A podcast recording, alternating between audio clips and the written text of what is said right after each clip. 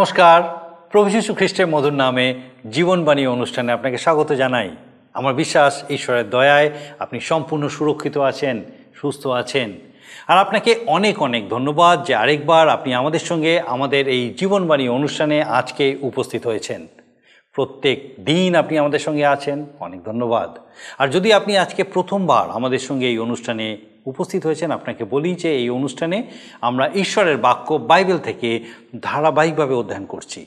আর এই অধ্যয়নে আমরা এখন বাইবেলের প্রথম বই আদি পুস্তক থেকে অধ্যয়ন করছি। আমার বিশ্বাস, এই অনুষ্ঠান নিশ্চয়ই আপনার ভালো লাগবে এবং ঈশ্বরের বাক্য থেকে আপনি নতুনভাবে জানতে পারবেন, বিশেষ করে ঈশ্বরের পরিকল্পনা, ঈশ্বরের সত্য বিশেষভাবে আপনার জীবনের জন্য আপনি উপলব্ধি করতে পারবেন। আমাদেরকে অবশ্যই আপনার মতামত আপনি জানাবেন। আপনার মতামত আমাদের কাছে সত্যি গুরুত্বপূর্ণ। আসুন আজকে একটা গানের মধ্যে দিয়ে আমরা আমাদের অনুষ্ঠান শুরু করি।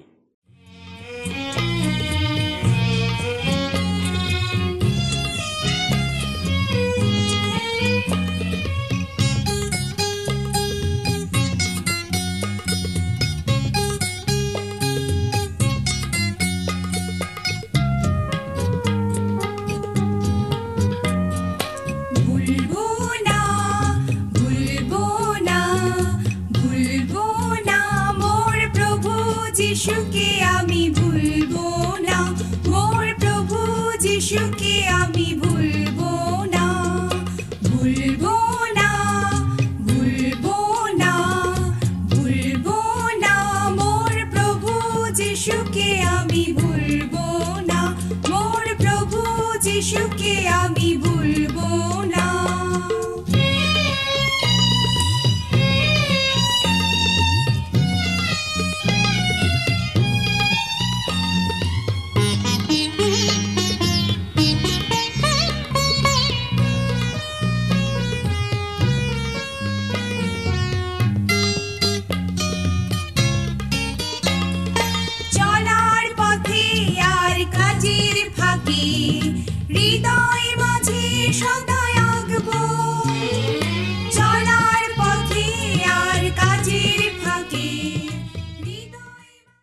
আমরা পবিত্র বাইবেল থেকে আদি পুস্তক নিয়ে ধারাবাহিকভাবে আলোচনা করছি। ইতিমধ্যেই আমরা কয়েকটা অধ্যায় দেখেছি এবং অবরামের বিষয়ে তার আহ্বান সম্পর্কে জেনেছি।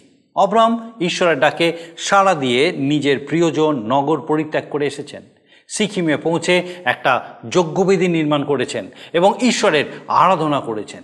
তিনি বিশেষভাবে দুটি জিনিস করতেন। প্রথমত, নিজের তাম্বু, যেখানে তিনি থাকবেন, স্থাপন করতেন।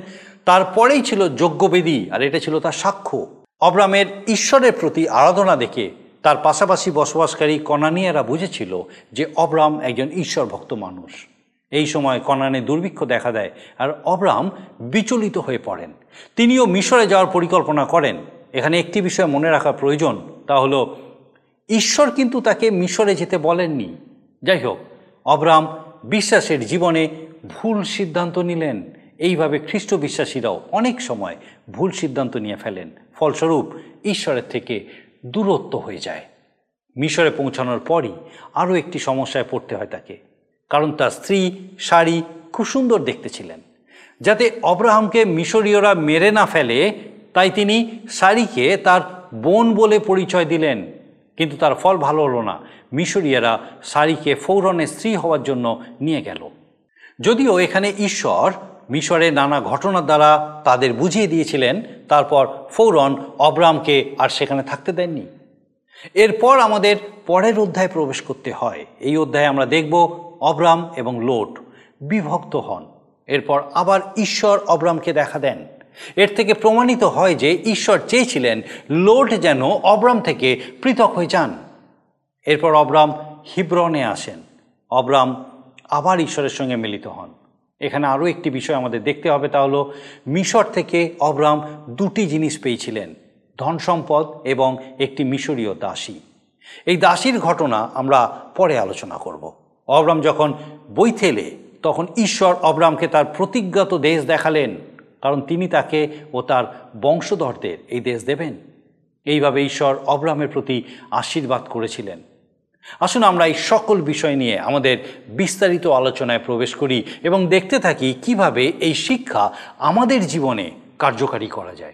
আসুন আমরা ঈশ্বরের বাক্যের বিস্তারিত আলোচনার দিকে যাই। প্রিয় বন্ধু, জীবনবাণীর আজকের এই অনুষ্ঠানে আমি আপনাদের কাছে বাইবেলের পুরাতন নিয়মে আদিপুস্তক তার বারোর অধ্যায় সাত পদ থেকে আলোচনা শুরু করব। আপনার কাছে যদি বাইবেল আছে তাহলে নিশ্চয়ই করে আমার সঙ্গে খুলবেন। লেখা আছে এখানে, পরে সদাপ্রভু অব্রামকে দর্শন দিয়া কহিলেন, আমি তোমার বংশকে এই দেশ দিব। আর সেই স্থানে অব্রাম সেই সদাপ্রভুর উদ্দেশ্যে এক যজ্ঞবেদী নির্মাণ করিলেন, যিনি তাহাকে দর্শন দিয়াছিলেন। পরে তিনি ওই স্থান ত্যাগ করিয়া পর্বতে গিয়া বৈথেলের পূর্ব দিকে আপনার তাম্বু স্থাপন করিলেন। তার পশ্চিমে বৈথেল ও পূর্ব দিকে অয় ছিল। তিনি সেই স্থানে সদাপ্রভুর উদ্দেশ্যে এক যজ্ঞবেদী নির্মাণ করিলেন ও সদাপ্রভুর নামে ডাকিলেন, পরে অব্রাম ক্রমে ক্রমে দক্ষিণে গমন করিলেন। এর আগে আমরা শুনেছি যে অব্রাম কনান দেশে প্রবেশ করে আগাতে থাকলেন এবং এইভাবে সিকিম নামে এক স্থানে এসে পৌঁছালেন। আর অব্রাম সদাপ্রভু ঈশ্বরের উদ্দেশ্যে এক যজ্ঞবেদী নির্মাণ করলেন। এইবার এই দ্বিতীয়বার সদাপ্রভু ঈশ্বর অব্রামকে দেখা দিলেন। হারান সেই বিলম্বের স্থানে ঈশ্বর অব্রামকে দেখা দেননি। কিন্তু সিকিমে যজ্ঞবেদীতে ঈশ্বরের সাক্ষাৎ পেলেন। আমি, আপনি, আমরা অনেক সময় বাইবেলে পড়ি কিন্তু উত্তর পাই না, কেন জানেন? আমরা বাইবেল পড়তে হয় বলে পড়ি কিন্তু অন্তর দিয়ে ভক্তি, শ্রদ্ধা ও ভয়ের সাথে পড়ি না। আমরা প্রভু যিশুর আলোতে পড়ি না। ঈশ্বর আমাদের আলো দিয়েছেন, যিশু বলেছেন, আমি জগতের জ্যোতি। আমরা সেই জ্যোতিকে বাদ দিয়ে নিজেদের জ্ঞানে সব কিছু করতে চাই। আলো অর্থে হলো জ্ঞান। সদাপ্রভুর সাক্ষাৎ পাওয়ার পর অব্রাহাম আবার উৎসাহিত হলেন এবং ঈশ্বরের উদ্দেশ্যে যজ্ঞবেদী নির্মাণ করলেন। অব্রাম এখনও স্থির নির্দেশ পাননি কোথায় স্থায়ীভাবে বসতি করবেন।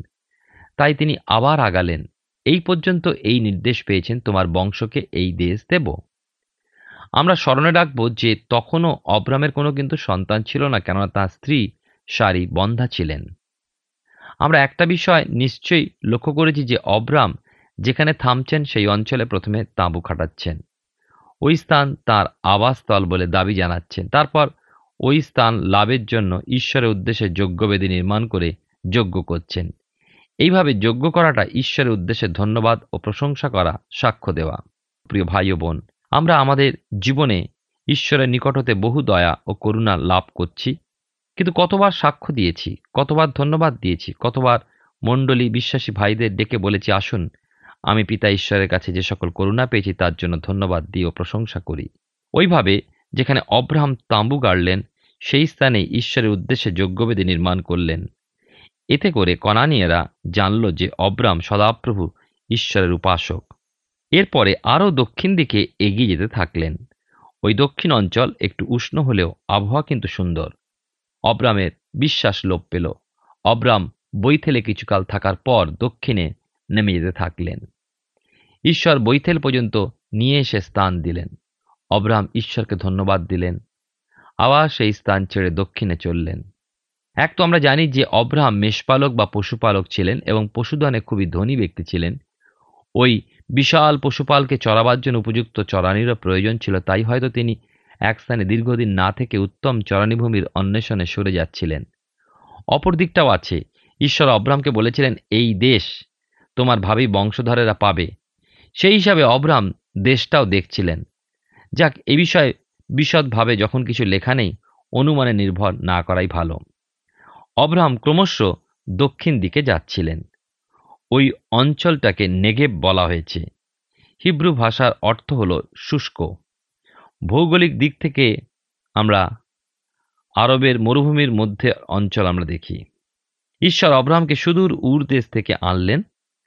অব্রাহাম পথে হারন নগরের থেমে গেলেন। এটা অব্রাহামের জন্য ঈশ্বরের প্রতি বিশ্বাস লোপের প্রথম ঘটনা। অব্রাম ওই অবস্থা থেকে যদিও বা উঠে কণানে এলেন, এক স্থানে স্থির হয়ে না বসে যাযাবরের মতন ঘুরতে থাকলেন। ঈশ্বর অব্রাহামকে কোনো অনুযোগ করলেন না, ভৎসনা করলেন না, কিন্তু বাবা যেমন ছোট ছেলেকে পথে বা মাঠে ছেড়ে দিয়ে লক্ষ্য করতে থাকে, যেন আয়ত্তের বাইরে না যায়, ঈশ্বর অব্রাহামের প্রতি দৃষ্টি রাখলেন আর অব্রাহামের সামনে এক পরীক্ষা এলো, ওই অঞ্চলে দুর্ভিক্ষ দেখা দিল। আমরা দেখি বারোর অধ্যায় দশ থেকে তেরো পদে লেখা আছে, পরে দেশে দুর্ভিক্ষ হলো, তখন অব্রাহাম মিশরে প্রবেশ করিতে যাত্রা করিলেন, কেননা কনান দেশে ভারী দুর্ভিক্ষ হইয়াছিল। আর অব্রাম যখন মিশরে প্রবেশ করিতে উদ্যত হন, তখন আপন স্ত্রী শারীকে কহিলেন, দেখো, আমি জানি তুমি দেখিতে সুন্দরী। এই কারণ মিস্ত্রীরা যখন তোমাকে বলিবে, তখন তুমি আমার স্ত্রী বলিয়া আমাকে বধ করিবে আর তোমাকে জীবিত রাখিবে। বিনয় করি, এই কথা বলিও যে তুমি আমার ভগিনী, যেন তোমার অনুরোধে আমার মঙ্গল হয় ও তোমাহিতু আমার প্রাণ বাঁচে। কনান দেশে অব্রাম এসেছিলেন। ঈশ্বর অব্রামকে একথা বলেননি যে, অব্রাম এই দেশে আমি দুর্ভিক্ষ আনব, তুমি দক্ষিণে মিশর দেশে চলে যাও। অবরাম দুর্ভিক্ষ দেখে ভয় পেলেন। তিনি একথা ভুলে গেলেন যে সদাপ্রভু তাকে সেই দেশে এনেছেন, সেই দেশে দিয়েছেন। সেই দেশে স্থির না থেকে অবরাম ঘুরছেন। এখন দুর্ভিক্ষ দেখে তার বিশ্বাসে তিনি শিথিল হয়ে পড়েছেন। আর তাঁর স্ত্রী শাড়িকে বললেন, চলো আমরা মিশর দেশে চলে যাই, কেননা দেখো সবাই মিশর দেশ চলে যাচ্ছে। স্ত্রী হিসাবে সে বাহাদেবে কি করে? শাড়ি বললেন, চলো তাই যাই। অব্রাম শাড়িকে নিয়ে মিশরের সীমায় এসে পৌঁছে শাড়ির দিকে মুখ তুলে চাইলেন এবং শাড়িকে অদ্ভুত সুন্দরী দেখে মনে ভয় জাগলো। কি জানি, এই দেশের মানুষেরা কেমন? আমার সুন্দর স্ত্রীকে দেখে মিস্ত্রীয়দের মনে লোভ হতে পারে। আর চোখের অভিলাষ মেটাবার জন্য হয়তো অব্রাম ভাবলেন, তারা তাকে বধ করতে পারে। আপনারা শুনেছেন হয়তো যে লবণ সমুদ্র অঞ্চলের পাহাড়ের গুহার মধ্যে থেকে অনেক প্রাচীনকালের স্ক্রোল পাওয়া গিয়েছে। তার মধ্যে কয়েকটা স্ক্রোল বা পাকানো প্যাপিরাস কাগজ এত পুরাতন যে খুলতে গেলে গুঁড়ো হয়ে যাবে। বুঝে তারা তাদের জাদুঘরে নিয়ে আসলেন। প্রথমে একটা নাম দেখে ভেবেছিলেন, অ্যাপোক্রিফার ঘটনা। ওই নাম ছিল লেমক। অবশেষে জাদুঘরে বা সংগ্রহশালায় দক্ষ বৈজ্ঞানিকেরা নকল কুয়াশা সৃষ্টি করে ওই স্ক্রোলগুলোকে নরম করলেন। আর খুব যত্ন সহকারে খোলবার পর দেখা গেল সেগুলো আদিপুস্তকের বারো, তেরো, চোদ্দ ও পনেরো অধ্যায়ের কথা লেখা আছে। এর মধ্যে আদিপুস্তক বারো অধ্যায় অব্রাহামের স্ত্রী শারীর রূপের বর্ণনা দেওয়া হয়েছে।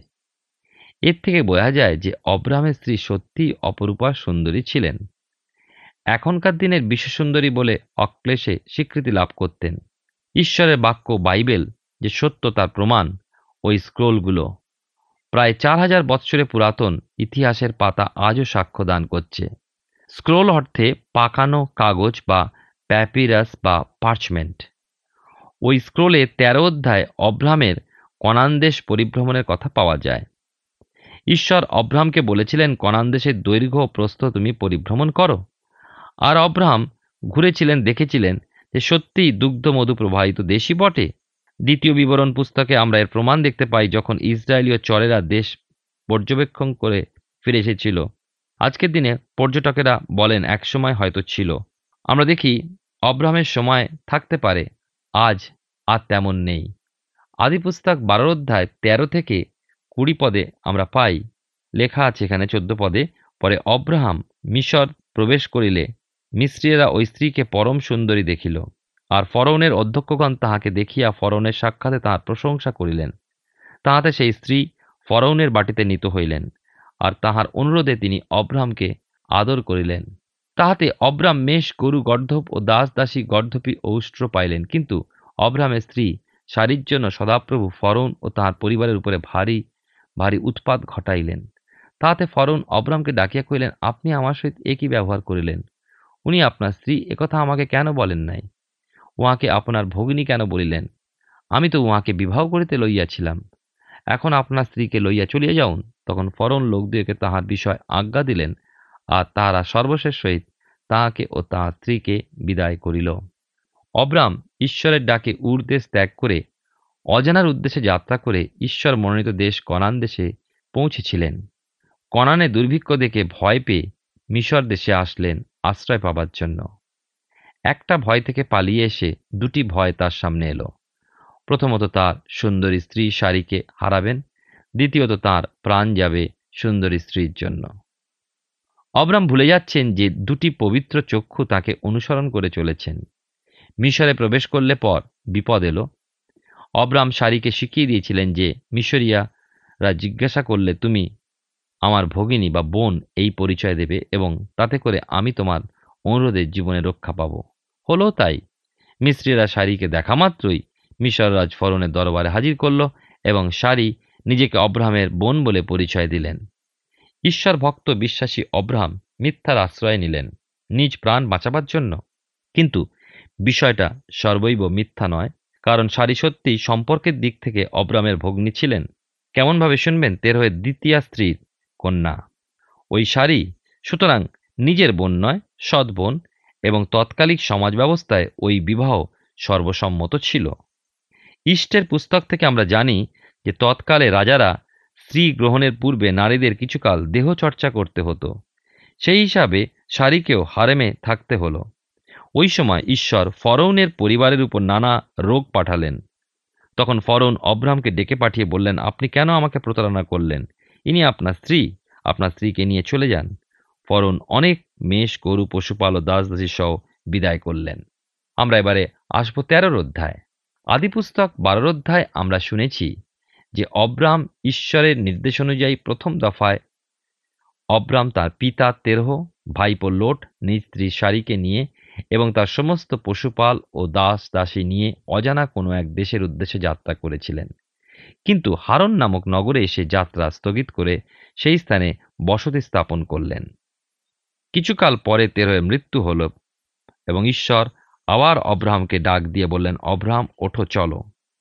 তোমাকেও তোমার ভাবি বংশধরদের যে দেশ দেব বলেছি, সেই দেশে চলো। অব্রাহাম ঈশ্বরের নির্দেশ মতো কনান দেশে আসলেন। অব্রাহামের বয়স তখন পঁচাত্তর বৎসর সারির বয়স পঁয়ষট্টি বৎসর। সারি অব্রাহাম থেকে দশ বৎসরের ছোট ছিলেন।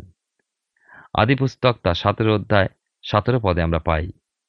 অব্রাম যখন মিশর দেশে গিয়েছিলেন, তখন তার ভাইপো লোট সঙ্গে ছিলেন। মিশর রাজ ফরৌন অব্রামকে মিশর ত্যাগ করে চলে যেতে আদেশ করলে পর অব্রাম লোটকে নিয়ে কনান দেশের দক্ষিণাঞ্চলে যাত্রা করলেন। অব্রাম যতদিন মিশরে থাকলেন, সদাপ্রভু ঈশ্বর তাকে দেখা দিলেন না। এটাও লক্ষ্য করার বিষয় আছে। তেরোর অধ্যায় আপনি যদি আসেন, তাহলে দেখতে পাবেন প্রথম চার পদে লেখা আছে অব্রাম ও লোটের বিবরণ। পরে অব্রাম ও তাহার স্ত্রী সমস্ত সম্পত্তি লইয়া লোটের সঙ্গে মিশর হইতে কনান দেশের দক্ষিণাঞ্চলে যাত্রা করিলেন। অব্রাম পশুধনে ও স্বর্ণ অতিশয় ধনবান ছিলেন। পরে তিনি দক্ষিণ হইতে বৈথেলের দিকে যাইতে যাইতে বৈথেলের অয়ের মধ্যবর্তী যে স্থানে পূর্বে তাহার তাম্বু স্থাপিত ছিল, সেই স্থানে আপনার পূর্বনির্মিত যজ্ঞবেদীর নিকটে উপস্থিত হইলেন তথায় অব্রাম সদাপ্রভুর নামে ডাকিলেন। একসময় রকফেলার পৃথিবীর মধ্যে সর্বাপেক্ষা ধনী ব্যক্তি ছিলেন। ঠিক সেভাবে প্রাচীনকালে অব্রাম সর্বাপেক্ষা ধনী ব্যক্তি ছিলেন। তিনি যখন মিশর থেকে কনান দেশে দক্ষিণাঞ্চলে ফিরে এলেন বাইবেলে লেখা আছে, অব্রাম পশুধনে ও স্বর্ণরূপে অতিশয় ধনবান ছিলেন। অনুমান করা হয় যে মিশর থেকে ফিরে অব্রাম হেব্রন অঞ্চলে তাঁবু ফেলেছিলেন। আবার অব্রাম জিরুসালেম ফেলে আরও উত্তরে বৈথেলে উপস্থিত হইলেন, যেখানে তিনি ঈশ্বরের উদ্দেশ্যে যজ্ঞবেদী নির্মাণ করেছিলেন। আমরা বৈথেল নামের অর্থ শুনেছিলাম ঈশ্বরের গৃহ। অব্রাম ভুল করে থাকতে পারেন। ঈশ্বরের উপরে আস্থা হারিয়ে খাদ্য সন্ধানে মিশরে পরজাতীয় লোকদের মধ্যে যেতে পারেন, কিন্তু তার মধ্যে যে অনুশোচনা হয়েছিল এ বিষয়ে স্পষ্ট হয়ে ওঠে, কেননা অব্রাম ঈশ্বরের গৃহের সেই বেদিতে ফিরে এলেন। বাইবেলে প্রভু যিশুর দৃষ্টান্ত কথায় আমরা অপব্যয় পুত্রের ঘটনা শুনেছি বা জানি। দীর্ঘদিন পরে অপব্যয় পুত্র যখন পিতার চরণে এসে পড়লেন, তখন পিতা তাকে দূর করে তাড়িয়ে দেননি, কিন্তু তুলে ধরে বুকে জড়িয়ে ধরে নিয়েছিলেন। যে কোনো পুরুষ অথবা নারী ঈশ্বরের চরণে ফিরে আসতে চায় ঈশ্বর কখনো তাকে ফেলে দেবেন না, পরিত্যাগ করবেন না। বরঞ্চ তার গৃহে আনন্দ উৎসব হবে। যে সকল পুত্র বা কন্যা ঈশ্বরকে ছেড়ে দূরে, বহু দূরে চলে গেছে, হারিয়ে গিয়েছে, তাদের ফিরে পেতে তিনি হস্ত বিস্তার করে অপেক্ষা করছেন। এবারে আমরা তেরোর অধ্যায় আমরা দেখব, যেমন অব্রাহাম ফিরে এলেন, অব্রাহাম ও লোটের বিচ্ছেদ ঘটল পাঁচ থেকে নয় পদে। আর অব্রাহামের স্বযাত্রী লোটেরও অনেক মেষ ও গো এবং তাম্বু ছিল, আর সেই দেশে একত্র বাস সম্পর্শ হইল না, কেননা তাহাদের প্রচুর সম্পত্তি থাকাতে তাহারা একত্র বাস করিতে পারিলেন না। আর অব্রামের পশুপালকদের ও লোটের পশুপালকদের পরস্পর বিবাদ হইল তৎকালে, সেই দেশে কনানিয়েরা ও পরিশিয়েরা বসতি করিত। তাহাতে অব্রাম লোটকে কহিলেন, বিনয় করি, তোমাতেও আমাতেও তোমার পশুপালকগণে ও আমার পশুপালকগণে বিবাদ না হোক, কেননা আমরা পরস্পর জ্ঞাতি। তোমার সম্মুখে কি সমস্ত দেশ নাই? বিনয় করি আমা হইতে পৃথক হও। হয় তুমি বামে যাও, আমি দক্ষিণে যাই, নয় তুমি দক্ষিণে যাও, আমি বামে যাই। অব্রামের সাথে তার ভাইপো লোট ও মিশর দেশ থেকে ফিরে এসেছিলেন। আমরা দেখি লোটও প্রচুর মেষ ও গোপাল করেছিলেন, সেই মতো দাস দাসীও ছিল। লোটেরও অনেক তাম্বু ছিল, তাই তারা যেখানে তাম্বু করতেন সেই দিকে দেখলে মনে হতো যেন একটা গ্রাম। ক্রমে ক্রমে সেইভাবে বাস করা সম্ভবপর হলো না, কেননা অব্রাহাম ও লোটের মধ্যে সরাসরি কলহ না হলেও তাদের পশুপালকদের মধ্যে নিত্য কলহ বিবাদ হতে লাগল। ওই দেশে কনানীয়রা বাস করত, সুতরাং তাদের সামনে নিজেদের মধ্যে বিবাদ, ঘটনা লজ্জার বিষয়, তাছাড়া এক পরিবারে বা এক সমাজে বা জাতির মধ্যে বিবাদ হলে নিজেদের দুর্বলতা প্রকাশ পায়। জাতীয় ক্ষেত্রে বিষয়টা খুবই গুরুত্বপূর্ণ। দেশের মধ্যে ঘরোয়া বিবাদ শুরু হলে বাইরের দুর্বল শত্রুও প্রবল হয়ে ওঠে, দেশ জয় করে নেয়। অব্রাহাম ধীর ও ঈশ্বরভক্ত মানুষ, তাই ভাইপো লোটকে ডেকে বললেন, আমাদের পশুপালকদের মধ্যে আর তার থেকে তোমার, আমার মধ্যে বিবাদ না হোক।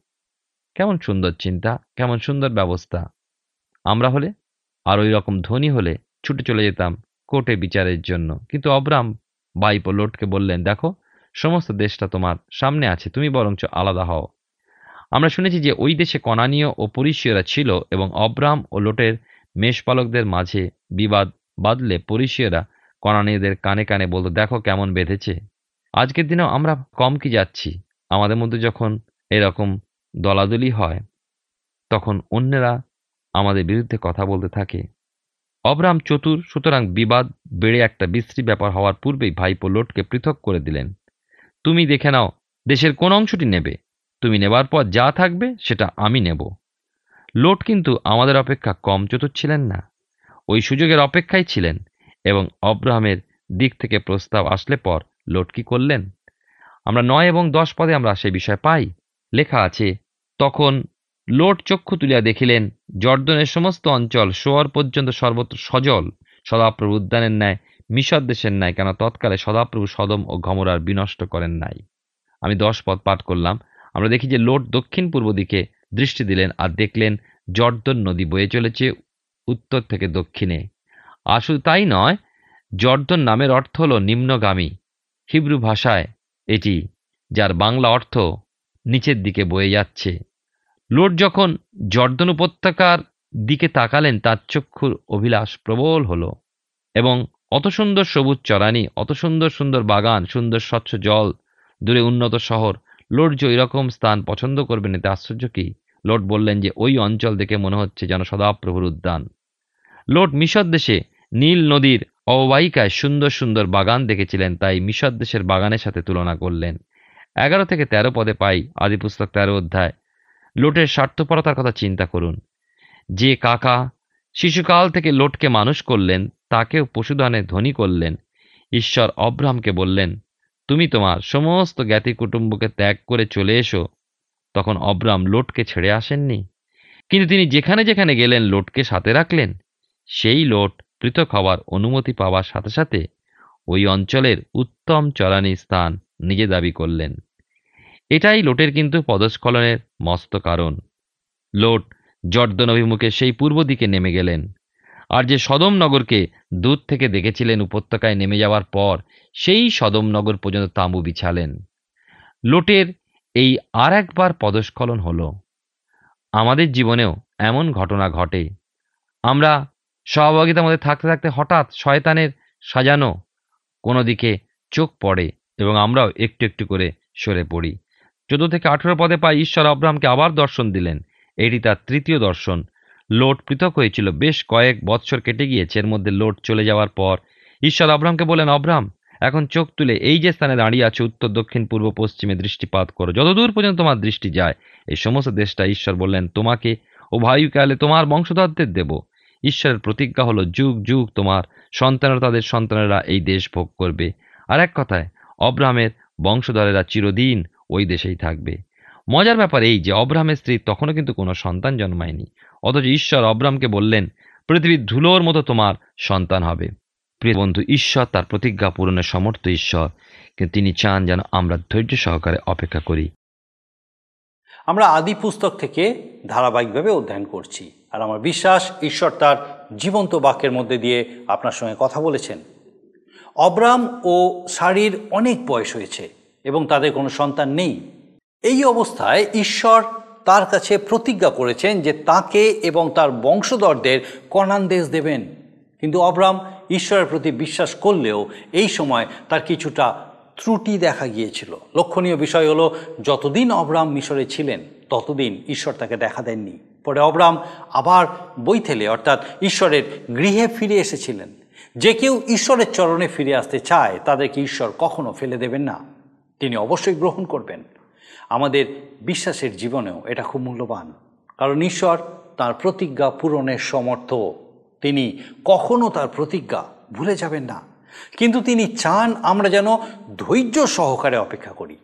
আসুন প্রার্থনা করি এবং আমাদের জীবনে তার এই বিশেষ শিক্ষা গ্রহণ করি যেন আমাদের জীবনের মধ্যে দিয়ে এই শিক্ষার প্রয়োগ হতে পারে। আসুন আমরা প্রার্থনায় যাই আর এই সময় আমি চাইব আপনিও আমার সঙ্গে প্রার্থনায় যোগ দিন। আসুন প্রার্থনা করি। পরম করুণাময় স্বর্গীয় পিতা, প্রভু তোমার ধন্যবাদ, তোমার স্তুতি, প্রশংসা, গৌরব করি। কারণ তুমি একমাত্র সত্য, জীবন্ত ঈশ্বর। তোমার ধন্যবাদ দিই, তুমি যুগে যুগে জীবন্ত পিতা। সমস্ত গৌরব, প্রশংসা, মহিমা, সমাদর, পরাক্রম, প্রতাপ যুগ পর্যায়ে যুগে যুগে তোমার।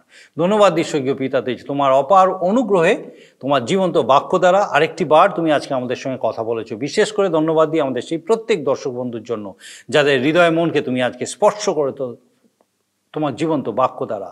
তোমার পবিত্র অনুগ্রহে পিতাগ, তুমি তাদের সঙ্গে কথা বলেছ, তাদেরকে উজ্জীবিত, উৎসাহিত, অনুপ্রাণিত করেছ। বিশেষ করে এই সময় প্রার্থনা করি, ধন্যবাদ দিই প্রভু, সেই প্রত্যেকের জন্য যারা তোমার প্রতি বিশ্বাসে স্থির ছিল প্রভুগ এবং সেই আশায় তোমার প্রতি বিশ্বাসে প্রার্থনা রেখেছিল তোমার কাছে, এবং পিতাগো, তুমি সেই প্রার্থনার উত্তর দিয়েছ, হতে পারে তা সুস্থতা আরোগ্যতা লাভ হতে পারে তা কোনো অশান্তি থেকে বেরিয়ে আসা হতে পারে তা ও- অন্য যে কোনো বিষয়ে প্রভুগ তারা আশা করেছিল, প্রার্থনা রেখেছিল এবং তুমি উত্তর দান করেছ। সেই প্রত্যেকের সঙ্গে পিতাগ, এই সময় একসঙ্গে পিতাগ, আমরা তোমার গৌরব করি।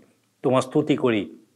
কারণ তুমি আমাদের প্রার্থনা শ্রবণকারী এবং তার উত্তর দানকারী ঈশ্বর। তোমার ধন্যবাদ দি প্রভু যে এই মুহূর্ত পর্যন্ত তুমি আমাদের সঙ্গে সঙ্গে আছো, বহন প্রতিপালন করেছ, বিশেষ করে আমাদের প্রত্যেক দর্শক বন্ধুকে তুমি ধরে রেখেছো। প্রার্থনা করি প্রভু, এই মুহূর্তে যদি এমন কেউ আছেন যে কোনো কারণে হয়তো অশান্তিতে আছেন, সাংসারিকভাবে হয়তো পরিশ্রান্ত, ভারাক্রান্ত হয়ে পড়েছেন শ্রীগ পিতা প্রার্থনা করি তোমার যিশুর নামে তাদের পাশে দাঁড়াও প্রভু। তোমার পবিত্র আত্মার সহভাগিতায় সান্নিধ্যে পূর্ণ করো, আশীর্বাদ যুক্ত করো। তোমার দয়ায় পিতাগ তুমি তাদের সকল ভার নাও। যেন পিতাগ সেই সমস্ত শ্রান্তি, ক্লান্তি প্রভু তারা তোমার উপরে রাখতে পারে এবং তোমার সেই সতেজতা প্রভু উপলব্ধি করে তোমার গৌরব করতে পারে। প্রভু, তুমি কৃপা করো। তোমার যিশু নামে তুমি তাদের সহায়, সহবর্তী ও আশীর্বাদ করো। সেই সঙ্গে আমাদের প্রত্যেক দর্শক বন্ধুকে আরেকটি বার, তাদের পরিবারবর্গকে, তাদের প্রিয়জনকে, প্রত্যেককে তোমার চরণে সমর্পণ করি। তোমার পবিত্র আত্মার সুরক্ষায় প্রত্যেককে সুরক্ষিত রাখো, সুস্থ সবল রাখো। তোমার যিশু নামে ভিক্ষা, দয়া করে শ্রবণ গ্রহণ করো। আমেন। ঈশ্বরের মহাকরুণায়, মহাদয়ায় তিনি আমাদেরকে আরেকটি বারই সুযোগ দিয়েছিলেন এবং একসঙ্গে আমরা ঈশ্বরের বাক্য থেকে শিক্ষা করতে পেরেছি, জানতে পেরেছি এবং আমাদের জীবনে আমার বিশ্বাস যে আপনি আপনার জীবনে তা ব্যবহার করার জন্য বদ্ধপরিকর। আর আমার বিশ্বাস এইভাবে আগামী দিনেও আপনি আমাদের সঙ্গে এই অনুষ্ঠানে উপস্থিত থাকবেন, যেন একসঙ্গে আমরা ঈশ্বরের বাক্য শিখতে পারি, জানতে পারি। ঈশ্বর আপনার মঙ্গল করুন। প্রিয় বন্ধু, আশা করি জীবনবাণী অনুষ্ঠানটি আপনার ভালো লেগেছে। আর যদি ভালো লেগে থাকে, তাহলে অবশ্যই আমাদের একটা মিসড কল দিন। গত সপ্তাহের বিজয়ী দর্শক বন্ধুরা হলেন দক্ষিণ চব্বিশ পরগনা থেকে শ্যামলী সাহা ও সাধনা মণ্ডল। আমাদের মিসড কল দেবার নম্বরটি হল zero four four four nine zero eight one two nine zero. আপনি প্রার্থনা ও আরও অধিক জানতে আগ্রহী হলে আমাদের সঙ্গে অবশ্যই ফোনের মাধ্যমে যোগাযোগ করতে পারেন। আমাদের mobile number nine four three three four nine seven two three five এবং আরেকটি হল nine four three three eight zero three seven double five. আর আমাদের ঠিকানা টিভি স্ক্রিনে আপনারা দেখে নিন। ধন্যবাদ। ভালো থাকুন, সুস্থ থাকুন।